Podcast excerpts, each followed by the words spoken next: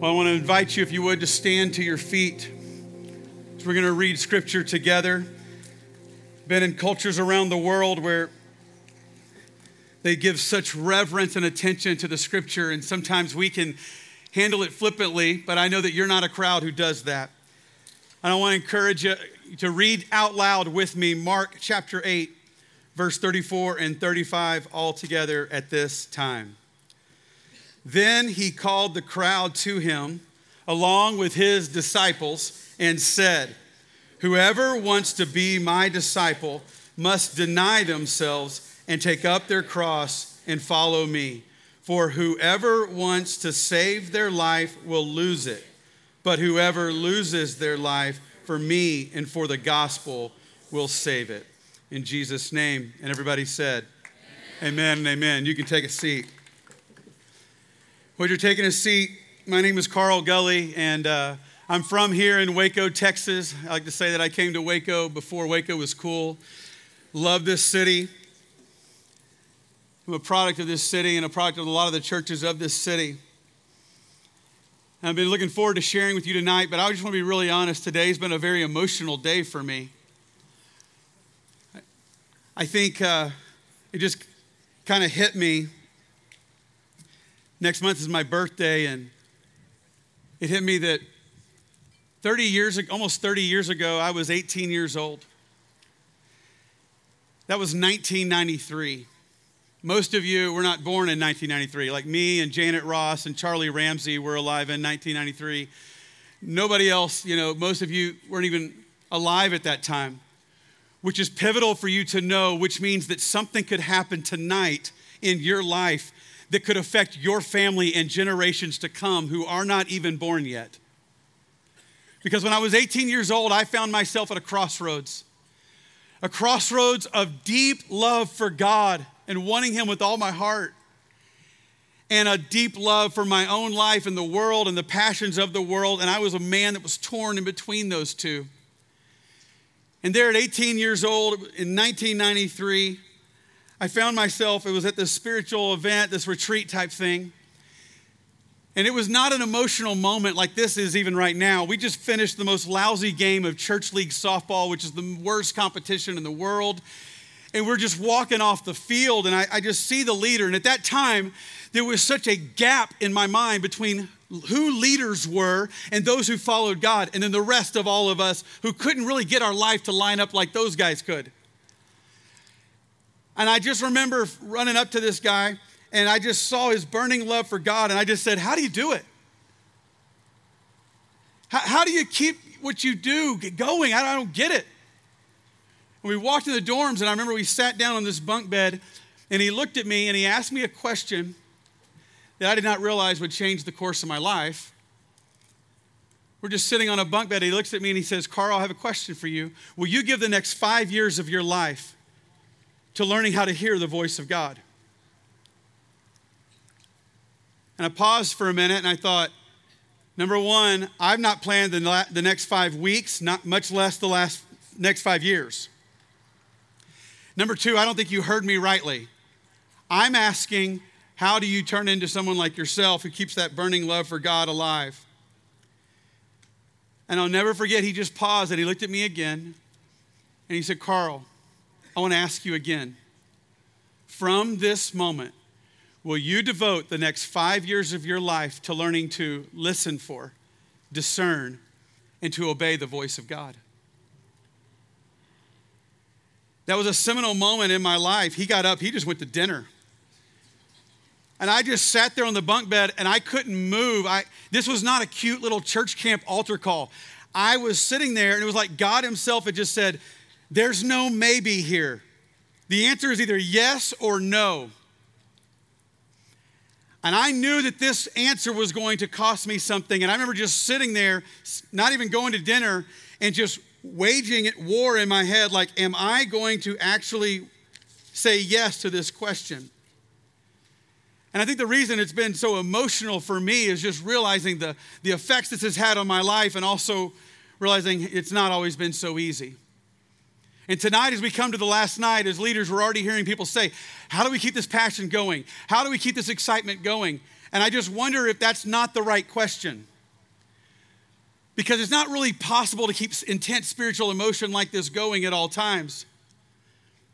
But I wonder if from the very back to the very front, from seniors, juniors, sophomores, freshmen, I wonder if the question we need to ask ourselves is Will you give the next five years of your life to learning to, dis, to listen for, to discern, and to obey the voice of God? And I've been in tears kind of all throughout this day because realizing it's not been perfect. But Lord, thank you that you've given me grace and that I happened to stand up off that bed and say yes. I'm asking you that same question tonight.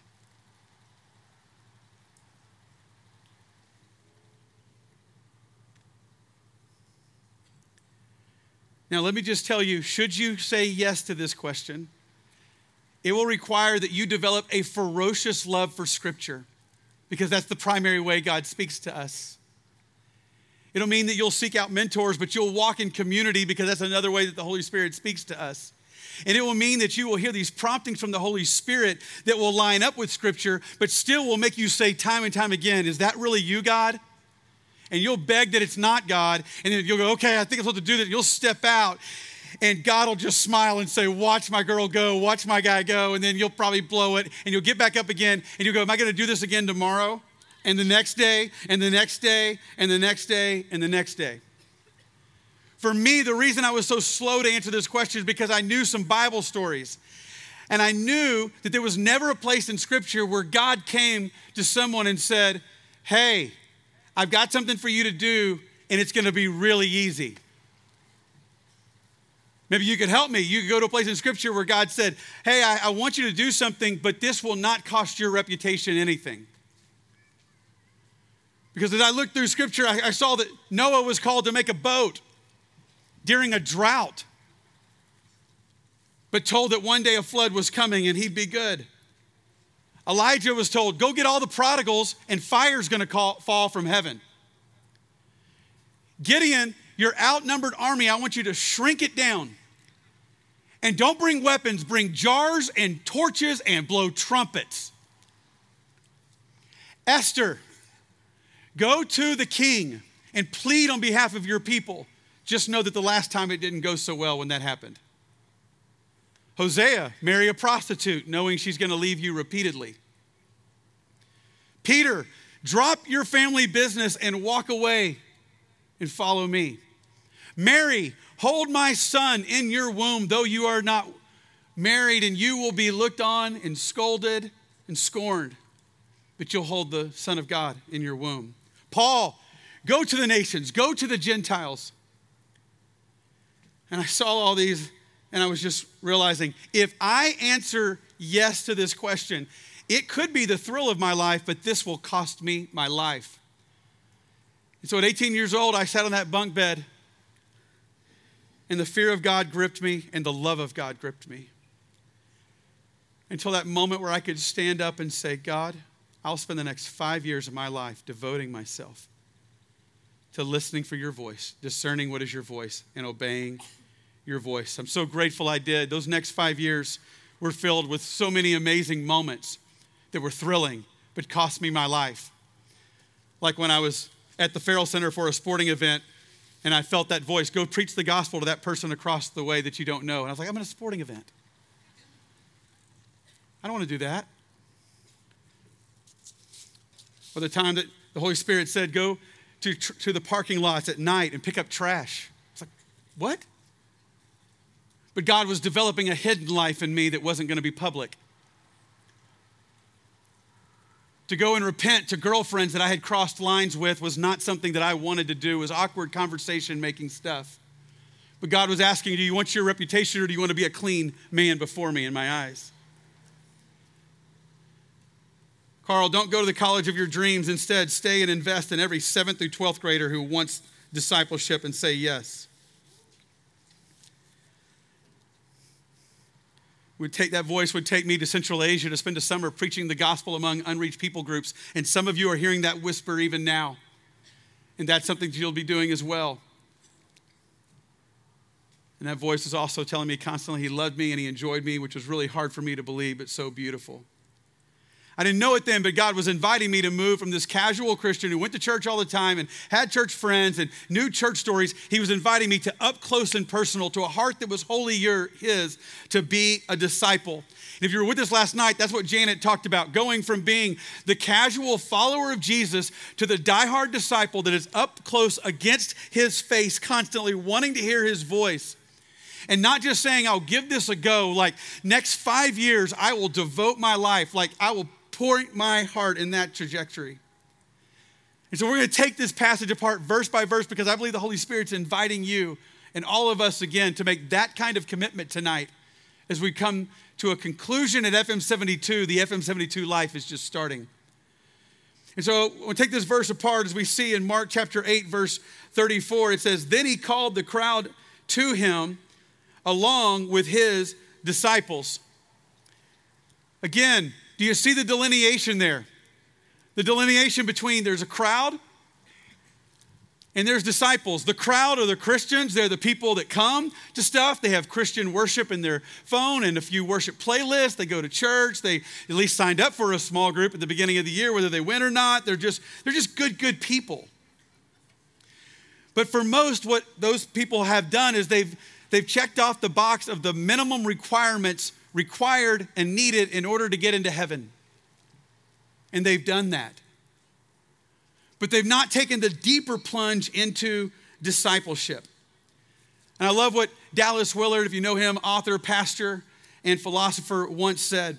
He said this the greatest issue facing the world today. Think about that. What are all the issues going on in our world? All the heartbreaking needs of injustices around our planet he says the greatest issue is whether those who are identified as Christians will become disciples, students, apprentices, practitioners of Jesus Christ, steadily learning from him how to live the life of the kingdom of the heavens into every corner of human existence. And I saw this and I saw that delineation so clear. We only see the word Christian used a few times in Scripture, the word disciples used 260 times. And that makes sense because we're not always clear what a Christian is in our world. We got a kind of a, an idea. But in the first century, everybody knew what a disciple was. It was a discipleship culture. Everybody knew what it meant to be a disciple. And it was a pretty clear pathway. There were four things that you did if you were a disciple. Number one, you would be with your rabbi. Most people, they would leave their home, they would leave their family, their businesses, their city and they would just want to follow their rabbi around wherever he went so that they could glean from him, learn from him, whatever he said. They wanted to be there to capture that moment. In other words, they had said, I'll give the next years of my life to hearing what you say. And they would absorb his teachings. It was, a, it was an oral culture, many illiterate people, so they had to hear it over and over again until they themselves could repeat it. And then they would go do what he says and do what he told them to do. So if he said, go forgive your enemies, they went and did it. If they saw him praying for sick people, they prayed for sick people. If they saw him fasting, they would fast right alongside with him. And they're, like we heard last night, the answer was always, before Rabbi, you even speak, my answer is yes. And then they would hope that they would hear those, those amazing words that was reserved for a few. Now you, you go make disciples. Again, this was the Jewish culture. Everybody knew that. Jesus knew that as well, but he's about to throw them a curveball. And we see this in the next part of verse 34 when he says, And Jesus said, What's that word? Next word. And Jesus said, Whoever wants to be my disciple. Another version, if anyone wants to be my disciple. Jesus is throwing the Jewish world order upside down, on its head, confusing people in a drastic way. You've heard this so many times, you're like, yeah, I know, I know that verse. But there would have been people who've been standing there nudging their friends, going, Did he just say whoever? Like, anybody can come and do this? Now, again, in the first century, there were three levels of schooling that every Jewish boy did, and only Jewish boys did. And after the first round, some made it to the second round. After the second round, some made it to the third round. Very few made it to where they could be a disciple. So, so we can't imagine how strange that seemed when Jesus comes in and goes, No, whoever. And someone was like, Even the girls? Like, could a girl actually be a disciple? I mean, we don't really even let them in the synagogue sit over with us. What about the kids? Their braids aren't formed yet. Jesus says, Let them come to me. I, I, mean, again, I don't know you understand how wild and radical this whoever word is. Rack my brain to try to paint this picture. Anybody here been to sing? Anybody else? We're big sing people in my family, maybe a little too big. My, my, my wife went to Baylor, she was in sing. My daughter's a Pi Phi, she was in sing. Got a son. We, we just got, we're really into sing in our house, okay? So, any, anybody in sing? You did sing. Any sing chairs here? Y'all have laid your life down. Okay. Sing chairs, just lean in with me. Imagine the process you went to to become a sing chair. So you like maybe did a solo, your you know pigskin your freshman year or something, or, or your sophomore year, and then you you know get brought up to the front row, and, and then you actually get to sit in on some meetings, and y'all do pretty good your junior year. Your senior year, you get to be a sing chair. And you finally made it. You're racking your brain, watching every YouTube video in the world about how you're gonna do this. We're working on theme development, we're working at costumes, we're figuring all this stuff out hours and hours. And then someone comes up and says, If I could have your attention, please. Whoever wants to be the Pi Phi sing chair next year, come up here. And it would be as silent as it is right now. And Charlie Ramsey goes, I'll do it. Everybody's like, Charlie Ramsey? He's a guy. He's like not in college. Whoever wants to be the KOT sing chair, come up here at the end of our time and a bunch of boys would be rushing the stage going, What are you talking about? How would you let that happen? And these MCC and TSTC guys go, Okay, we'll do it. They don't go to Baylor. How are we going to let them do this? And so people start meeting. If you start letting anybody do the sing chair position, you're going to muddy the waters. You're going to dumb it down. We're going to lose the power of our organization. And people are looking at Jesus going, You can't let them all in. There's people out there that don't even know the books of the Bible. They're perverted, their families are jacked up. You can't let them in. And Jesus says, No, I said, whoever wants to be my disciple, come up here. And he's inviting the surrender to come forward. That is the beautiful gospel message that Jesus looked at all of us and said, You can't climb the moral perfection ladder and arrive at this position and then receive the kingdom of God. You are a broken person, a sinful person, and you deserve the penalty for that. And Jesus came along and said, I will deny myself, I'll pick up your cross, and I will go to the cross and die, taking your shame, your sin, your disgusting filth on me but then I won't leave it there. I'll come back to life. And in his resurrection would overcome death itself and give us a chance to experience abundant life. And then he stands there. That's the beautiful gospel story. He says, Whoever wants it. And for a person like myself, I needed that message. Because I came from a very broken family. My mom had us in church all the time. My dad was an alcoholic. And I just felt like I lived in those two worlds a person who wanted God and is prone to addiction. I didn't, even, I didn't even go to Baylor, but I'd come around and be like, it just feels like everybody here has it all together. I guess I'm the only one who doesn't.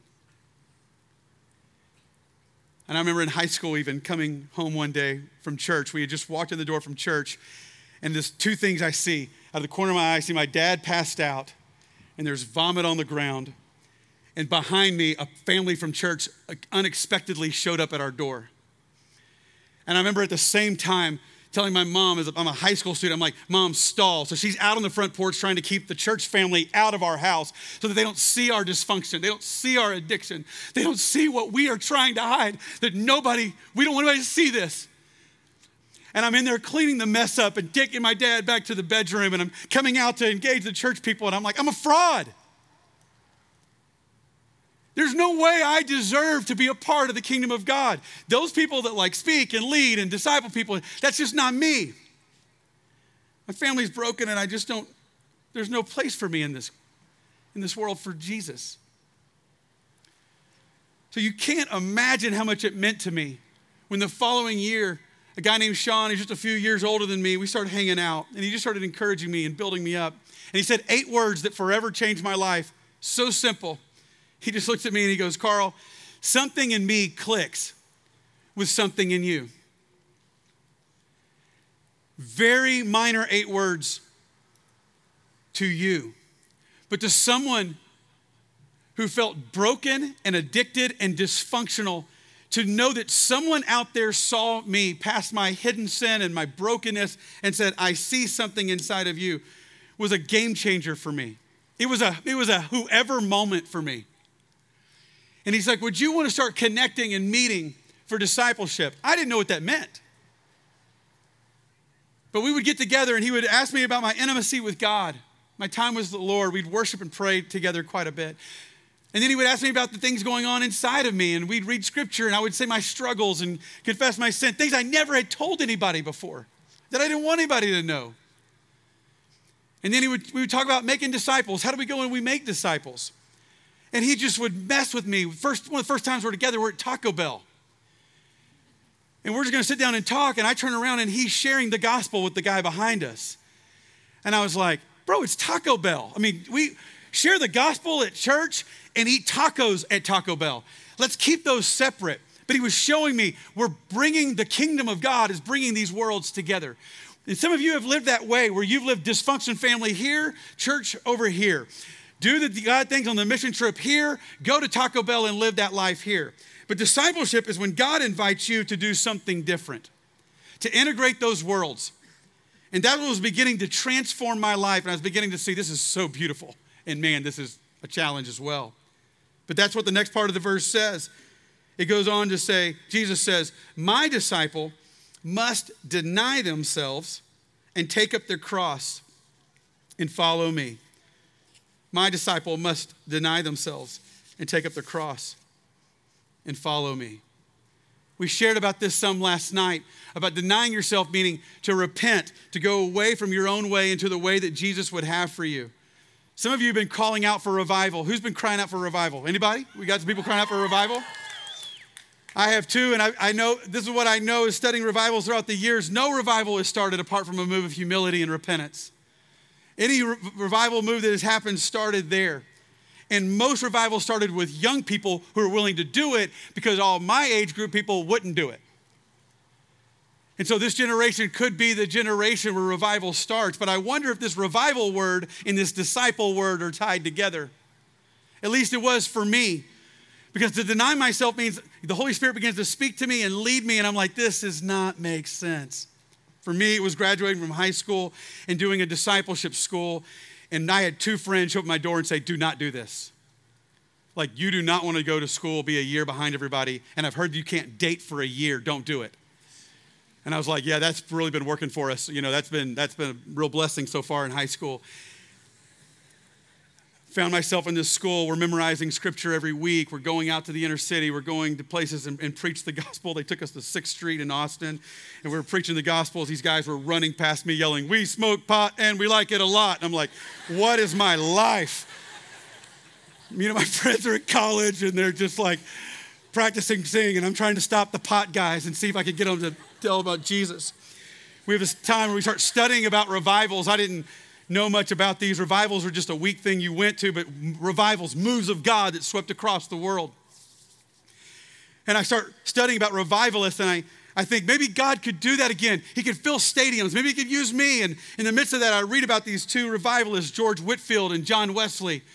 And George Whitefield in the 1700s was one of the most amazing preachers. They say he preached probably 10,000 times to 18 million people. He would go city to city to city, just blow up towns with the gospel of people getting saved.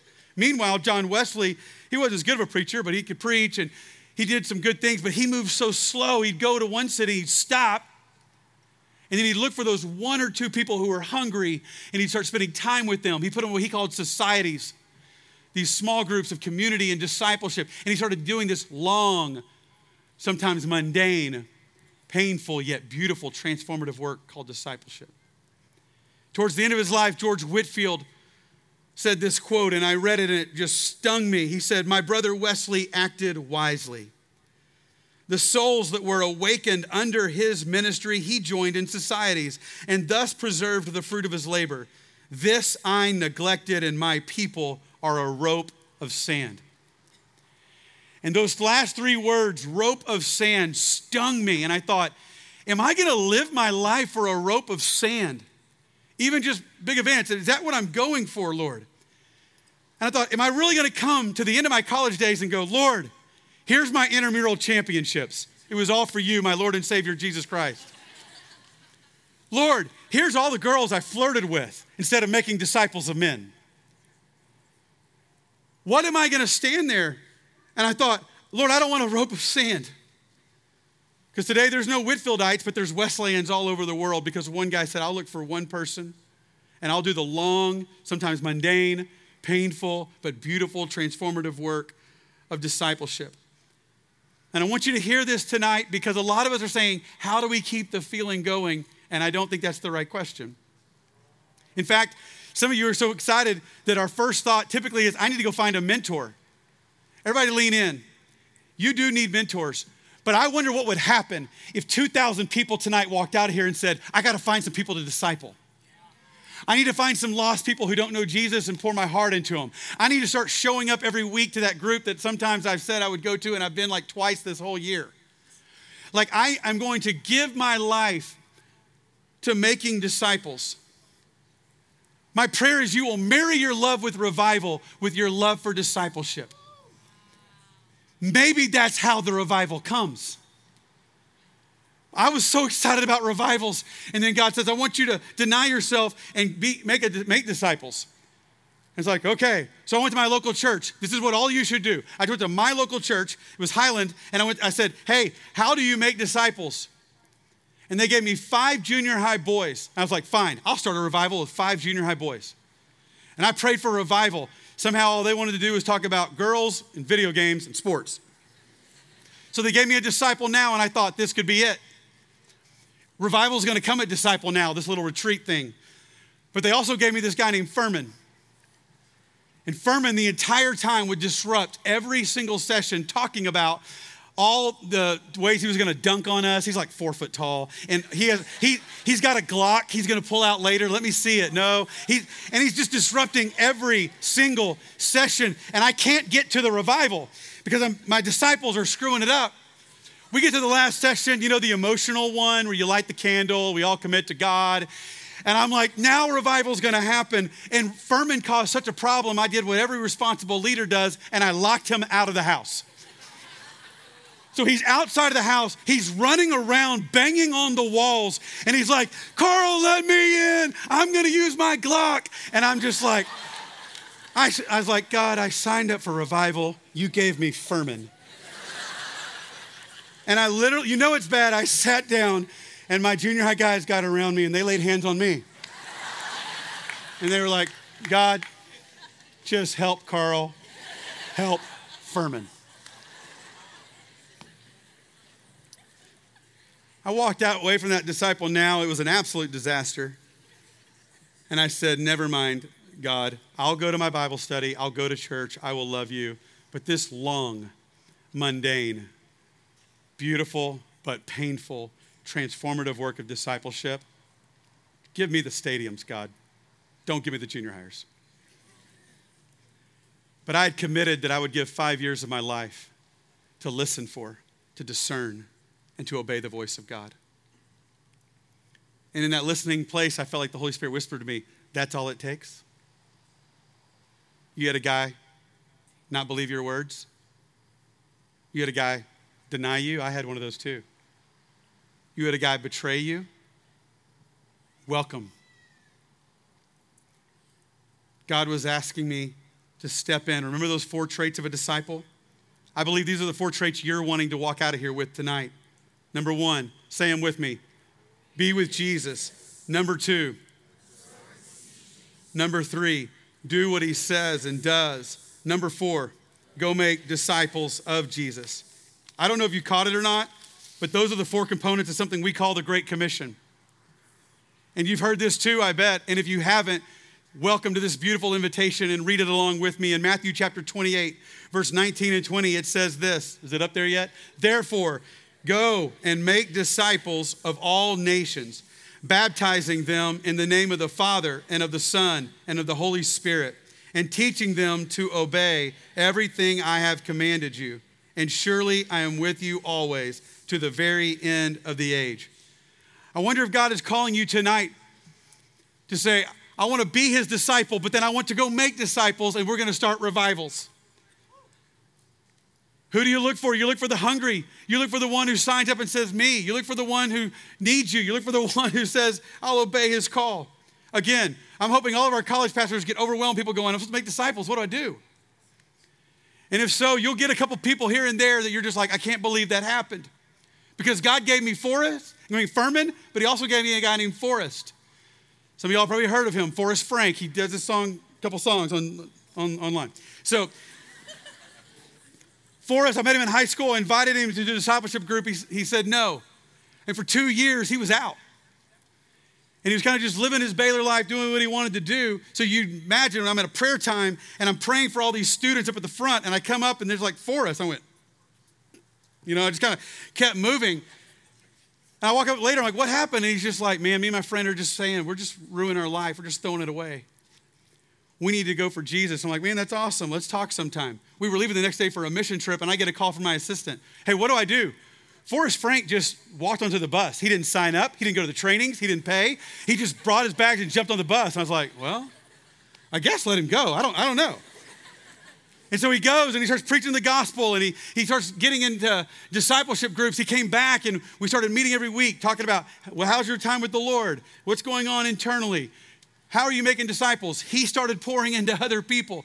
And I look at what's going on now, like the world sees a, a songwriter, the world sees an, sees an influencer. I see a man who is committed to the long, boring, mundane, painful, beautiful, transformative work of making disciples.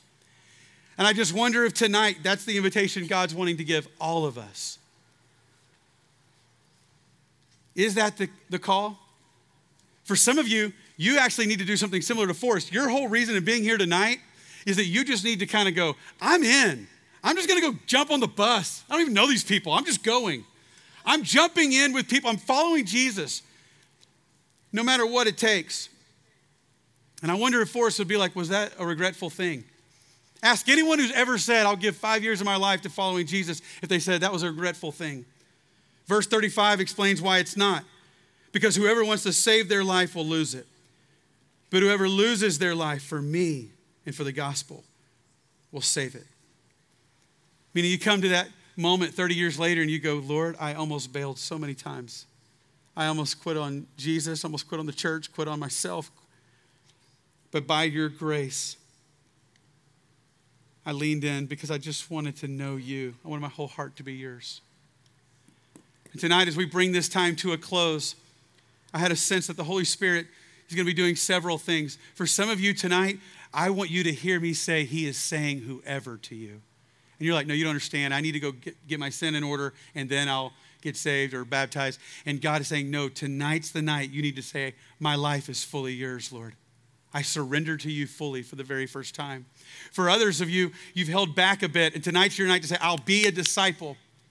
But for many of you, you've already done that. Tonight, you're going to have to make the decision Will I be a disciple maker? Will I make disciples wherever that takes me, across campus or across the country or across the world? But I believe it'll start with all of us answering that question Will we give the next years of our life to learning to listen to, to discern, to obey the voice of God?